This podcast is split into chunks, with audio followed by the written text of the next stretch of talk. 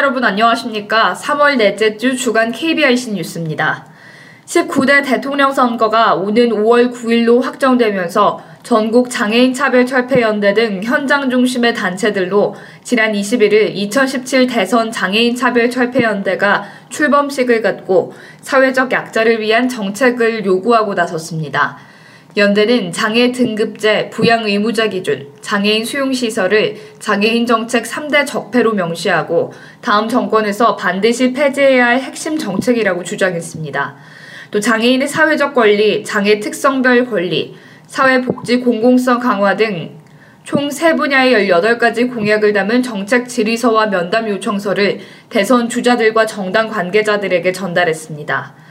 한국뇌병변 장애인인권협회 변경택 회장은 우리는 바뀌어야 한다고 끊임없이 정부에 이야기를 했지만 바뀌지 않았다며 이번만큼은 꼭 우리의 말에 귀를 기울여주는 후보에게 힘을 실어줄 것이라는 의지를 전했습니다. 전국 장애인 차별 철폐연대 박경석 공동상임 대표는 각 당과 대선 주자들은 오는 24일까지 정책 질의서와 면담 요청서에 대한 답변을 해주길 바란다고 덧붙였습니다. 오는 5월 9일 대통령 선거를 앞두고 투표소의 장애인 편의시설이 여전히 미흡해 개선이 시급하다는 지적이 나왔습니다.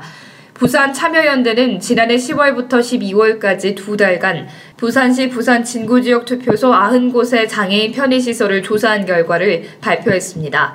점검 결과 2층 이상의 투표소가 있는 건물은 모두 8것으로 양정 제1동 제2투표소와 당감 제2동 제2투표소 등 두 곳에 엘리베이터가 없었습니다. 투표소 건물 1층 입구에 경사로가 아예 없는 곳이 30곳이었고 장애인 화장실이 설치된 곳은 39곳에 불과했고 그 일부는 평소 창고로 사용되는 것으로 나타났습니다. 부산 참여연대 관계자는 장애인은 투표소에 엘리베이터나 경사로가 없으면 투표를 포기할 수밖에 없다며 대선 전까지 장애인 편의시설을 서둘러 개선해야 한다고 당부했습니다. 시각장애인이 웹사이트나 모바일 앱으로 디지털 정보를 이용하기가 여전히 힘든 것으로 조사됐습니다. 한국시각장애인연합회 웹접근성 평가센터는 8개 분야의 웹사이트 70개와 모바일 애플리케이션 13개의 정보 접근성을 전문가와 사용자 심사를 토대로 평가했습니다. 웹사이트 중에서 교육 사이트의 정보 접근성 평균은 100점 만점에 45.9점으로 가장 낮았으며 쇼핑몰, 체육협회, 해외 항공사 배달 온라인 주문 등도 60에서 70점대로 점수가 낮았습니다. 다음으로 모바일 앱은 쇼핑몰, 구인, 안전 등의 분야가 이용하기에 불편한 것으로 조사됐습니다. 정부에서 관리하는 안전 모바일 앱들은 비교적 점수가 높았지만 지진이나 홍수에 대비하도록 돕는 정보를 습득하거나 재난안전 문자 메시지 등을 원활하게 받기는 불가능했습니다. 단체 관계자는 올해도 지속적으로 정보 접근성 심사를 이어가겠다면서 장애인과 취약계층의 정보 접근권을 위해 민간 공공기관의 지속적인 개선을 촉구해 나가겠다고 밝혔습니다. 가교 행복빌라 셧다운 대책위원회가 지난 22일 광주시청 앞에서 장애인 거주시설 문제를 고발하며 시위를 벌였습니다. 이들이 지목한 시설은 지역의 한 사회복지법인 산하 장애인 거주시설로 2011년 8월 설립돼 30여 명이 거주하고 있는 것으로 알려졌습니다. 이들은 시설에서 장애인들에 대한 폭행, 가혹행위, 장애수당 카드 유용 등 학대 및 비리가 일어났다고 주장했습니다. 사회복지사 자격 등급을 2등급으로 조정하고 장애인 등 전문 영역에 특화된 전문 사회복지사가 서비스를 제공하는 법률안이 국회에 제출됐습니다. 더불어민주당 오재세 의원은 지난 22일 사회복지 서비스의 질적 수준을 높이고 전문성을 확보하기 위해 이 같은 내용을 담은 사회복지 사업법 일부 개정 법률안을 대표 발의했습니다. 현행법은 사회복지사 자격은 1, 2, 3등급으로 구분하되 1급은 국가시험에 합격하는 것을 조건으로 하고 있습니다. 개정안은 사회복지사 자격 등급을 기존 3등급에서 2등급으로 조정하고 국가시험을 합격한 자에 한해 자격증을 발급하도록 했습니다. 또 장애인, 노인, 정신보건 분야 등 전문 영역에 특화된 전문 사회복지사가 사회복지 서비스를 제공할 수 있도록 제도를 도입, 사회복지 서비스의 질적 수준을 높이도록 했습니다. 오는 5월 20일 개장하는 서울로 7017에 휠체어 이용자 등 보행 약자들도 편하게 다닐 수 있도록 시설이 갖춰집니다. 서울시는 자동차가 달리던 서울역 고가에서 보행길로 바뀌는 서울로 7017을 교통약자도 다닐 수 있도록 설계 시공했습니다.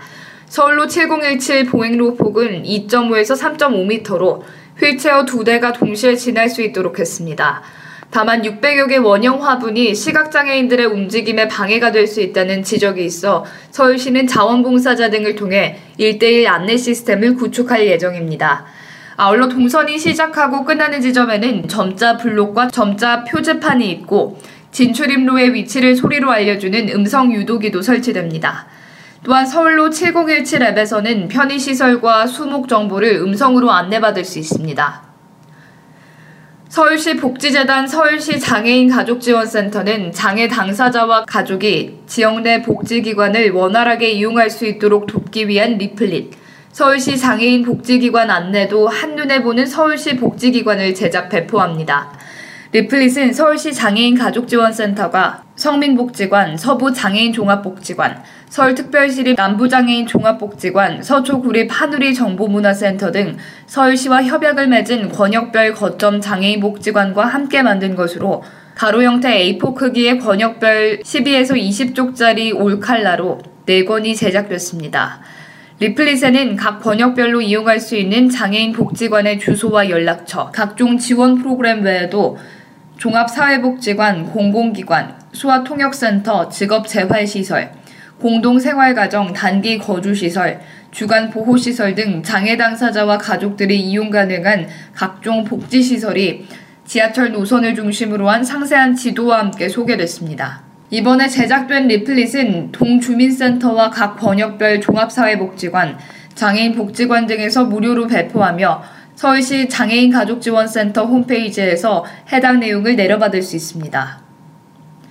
한국지적발달 장애인 복지협회가 공공후견제도의 지원 및 개선 방안 마련을 위한 발달장애인 공공후견인 활동 실태 및 피후견인 이용 만족도 조사 연구를 발간했습니다. 협회는 2013년 7월 성년 후견제도가 시행됨에 따라 보건복지부로부터 발달장애인을 위한 공공후견 지원 사업을 시작해 3년간 전국에서 54회 양성교육을 통해 1,456명의 후견인 후보자를 양성했습니다. 이어 법원으로부터 104명의 후견인이 선임돼 104명의 피후견인에게 후견 서비스를 제공하고 있습니다. 이번 연구는 공공후견법인으로 지정받은 후 지난 3년간 시행된 발달장애인 공공후견제도의 현황을 파악하고 제도의 지원 및 개선 방안을 마련하기 위해 진행됐으며 전국에 있는 78명의 공공후견인과 137명의 피후견인을 대상으로 설문조사를 실시했습니다. 특히 피후견인에 대한 설문조사에서 발달장애의 특성을 고려한 문항과 이해를 도울 수 있는 그림을 활용해 응답자의 이해도를 높이려고 노력했습니다. 책임 연구원으로 참여한 덕성여자대학교 사회복지학과 김진우 교수는 본 연구를 통해 의사결정 대체제도에서 의사결정 지원제도로 패러다임이 전환되는 데 필요한 제도적 보완점들이 발굴돼 발달장애 당사자가 주체가 되어 살아가는 사회가 되기를 기대한다고 말했습니다. 장애인 영화제 사무국은 오는 5월 1일까지 사전 제작 지원 작품을 접수받는다고 밝혔습니다. 이는 장애 관련 소재의 발굴과 장애 당사자의 영상 제작 활성화를 독려하기 위해 진행되며 두 편의 선정작에 각각 100만 원을 지급합니다. 사무국은 신청서 및 제작 계획서, 주제에 적합한 타당성 등을 고려해 두 편을 선정하고 작품 후반 작업에 따라 금년 또는 차기 영화제에 상영할 수 있도록 지원할 계획입니다. 장애 관련 소재 및 장애인 당사자가 전반적인 영화 제작에 참여하는 경우 신청할 수 있으며 선정작 발표는 5월 말에 발표할 예정입니다. 새학기를 맞은 한 중학교에서 지체장애 1급의 국어교사가 부임했습니다. 아이들에게 자신이 희망이 되고 싶다는 선생님을 김진호 기자가 소개합니다. 중학교 국어교사 박성욱 씨의 휠체어 위 출근길입니다.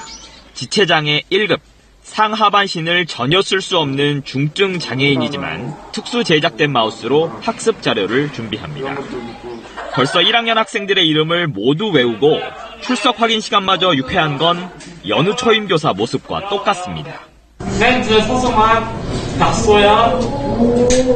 칠판 글씨는 쓸 수 없어도 다양한 학습 자료를 준비해 눈길을 사로잡는 수업. 열정적인 선생님의 모습은 학생들에게 큰 본보기가 됩니다. 인터뷰 서승환, 덕수중학교 1학년. 열심히 하면 다 이룰 수 있다는 거. 하고 싶은 걸 다 이룰 수 있는, 이룰 수 있는 것 같아요. 박 씨가 교사를 꿈꾸게 된 건 고등학교 2학년 무렵. 국어교사였던 담임 선생님으로부터 불가능할 것 같던 일본 수학 여행에 함께 할 것을 제안받은 뒤부터였습니다. 인터뷰 박성욱, 덕수중학교 교사. 주변 사람들도 도와주고 하니까 그런 과정에서 꿈을 이룰 수 있겠구나 하는 생각을 많이 하게 됐어요. 강의 잘하는 친절한 교사로 기억되길 바란다는 박 선생님이 학생들에게 주고 싶은 메시지는 무엇일까? 인터뷰 박성욱, 덕수중학교 교사. 포기하지 말고 좀 자기가 좋아하는 일 하고 싶은 일에 최선을 다해서 했으면 좋겠다 이런 메시지를 전달하고 싶어요. KBS 뉴스 김진호입니다.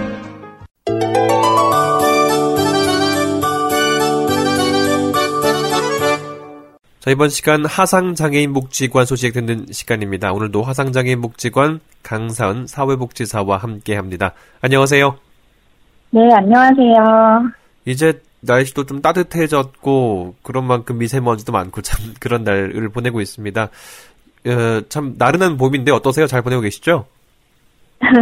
네, 날씨가 많이 풀려서 이제 꽃도 피는 것 같고 그렇죠. 복지관에도 이렇게 봄이 오는 소식이 들려오는 것 같습니다. 네. 많은 분들이 또 많이도 찾아주시겠네요. 봄이 와서 그런지. 네. 조금 더 겨울보다는 조금 더 활기찬 느낌이 들긴 하는 것 네. 같아요. 알겠습니다. 자, 하상장애복지관 오늘 준비한 소식 함께 들어보도록 하죠. 네, 먼저 첫 번째 소식인데요. 3월 21일 화요일 하상 시각장애인 도서관 소리도서 진단이 발행되었습니다. 자세한 목록 내용은 사서함 3331번 그리고 온소리 홈페이지에서 확인하실 수 있습니다. 이어서 두 번째 소식인데요. 우리 복지관 지역 복지팀에서는 이색 나들이 기차 타고 추억 여행 대상자를 모집합니다. 4월 18일 화요일 기차 SRT를 타고 경상북도 경주로 떠나는 여행인데요.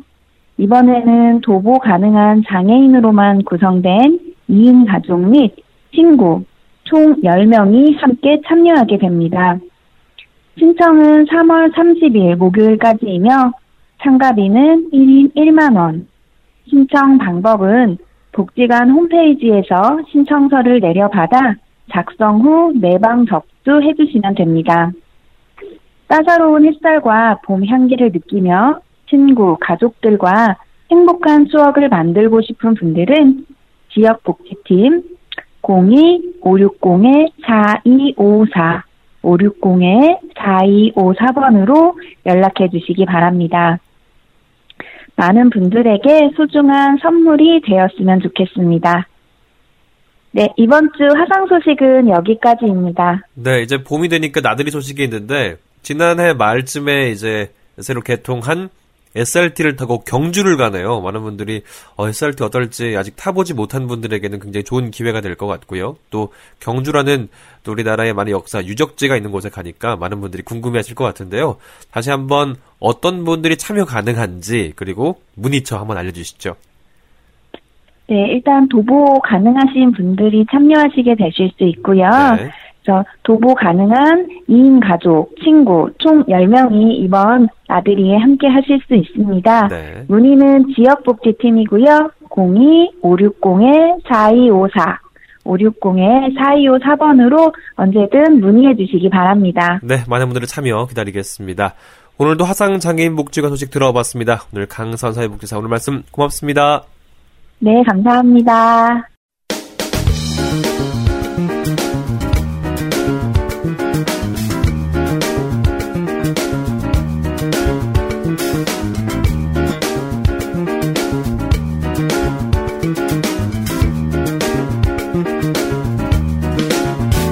지금 여러분께서는 한 주간의 장혁의 소식을 정리하는 KB 한라인을 듣고 계십니다.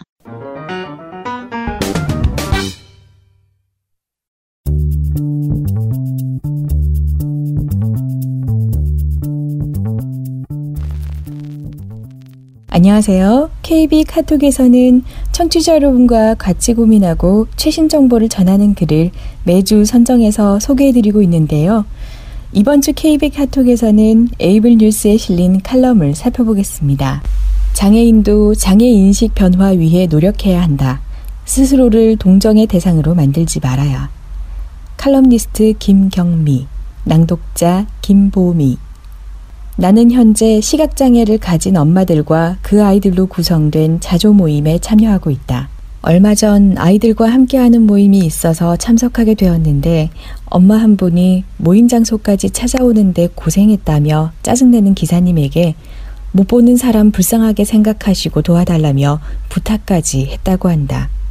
나는 그 말을 듣고 짜증낸 기사님보다 자신을 불쌍한 사람으로 만들어 구걸하듯이 도움을 청한 것과 그것을 무슨 모험담처럼 아무렇지 않게 이야기하는 그 친구를 더 이해할 수 없었다. 비장애인들 중에는 신체적으로 불편하고 생활이 용이하지 않은 우리를 불쌍하고 측은하게 생각하는 사람이 많은 것이 사실이다. 그리고 비장애인의 배려심도 어쩌면 이런 마음에서 발현된 온정주의적인 행동이라고 할 수도 있다. 동정심이나 측은지심이라도 어쨌든 배려받고 도움받을 수 있으면 그걸로 된 것 아니냐고 생각하는 이들이 있을 것이다. 물론 결과만 따진다면 문제가 될 것은 없다. 다만 내가 여기서 지적하고 싶은 것은 어째서 유독 비장애인의 장애인에 대한 배려와 도움에는 동정이나 측은지심이 깔려 있는지, 그리고 우리는 왜 그것을 당연하다고 여기며 기꺼운 마음으로 감사하며 받아들여야 하는 건지 이해할 수가 없다. 배려는 비단 비장애인과 장애인의 관계에서만 행해지는 행동이 아니다. 배려는 이 사회를 사랑하는 모든 이에게 중요시 되고 강조되는 도덕적 덕목이다. 가령 초보 운전이나 깜빡이를 켜고 끼어들려는 운전자를 위해 서행하며 공간을 만들어주는 것도 배려이고 볼 일이 너무너무 급해서 화장실에 갔는데 줄이 너무 길어서 안절부절 못할 때 순서를 양보하는 것도 배려이며 양손 가득 짐을 들고 가는 일을 위해 문을 대신 열어주거나 다치지 않도록 잡아주는 것도 배려이다. 사람들은 이러한 행동을 할 때 상대방을 불쌍하다거나 안 됐다는 마음을 갖지는 않는다. 더불어 사는 공동체의 일원으로 서로 상부상조하는 마음과 이타심으로 상대를 배려하는 것이다.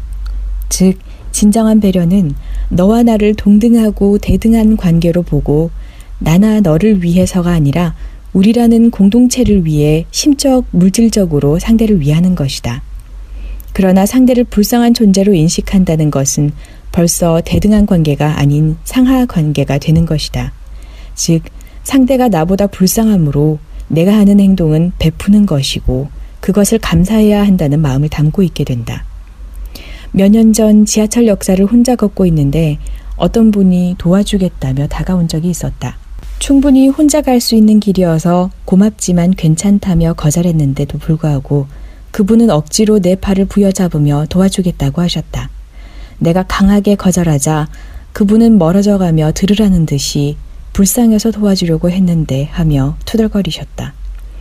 그분은 표면상으로는 나를 위하는 것처럼 보이지만 실상은 보이지 못하는 나를 동정하며 자신이 신체적으로 우월한 위치에 있다는 생각으로 나의 의사와는 상관없이 자신의 만족감을 위해 도우려던 것 뿐이었다. 이런 비장애인의 일방적인 배려는 장애인들을 더 곤혹스럽게 하거나 모멸감을 느끼게 하기도 한다. 과거 장애인 인권이나 장애복지가 제도화되기 전에는 많은 장애인들이 생계를 연명하기 위해 스스로를 불쌍한 존재로 드러내고 비장애인으로 하여금 동정심과 측은지심으로 온종을 베풀어 주기만을 기다리던 시절도 있었다. 그러나 이러한 인간관계에서는 인간의 존엄성이나 기본적인 권리를 당당하게 요구할 수가 없다. 즉, 그 친구는 스스로 불쌍한 사람을 자처하면서 스스로 자신의 권리를 포기한 것이다.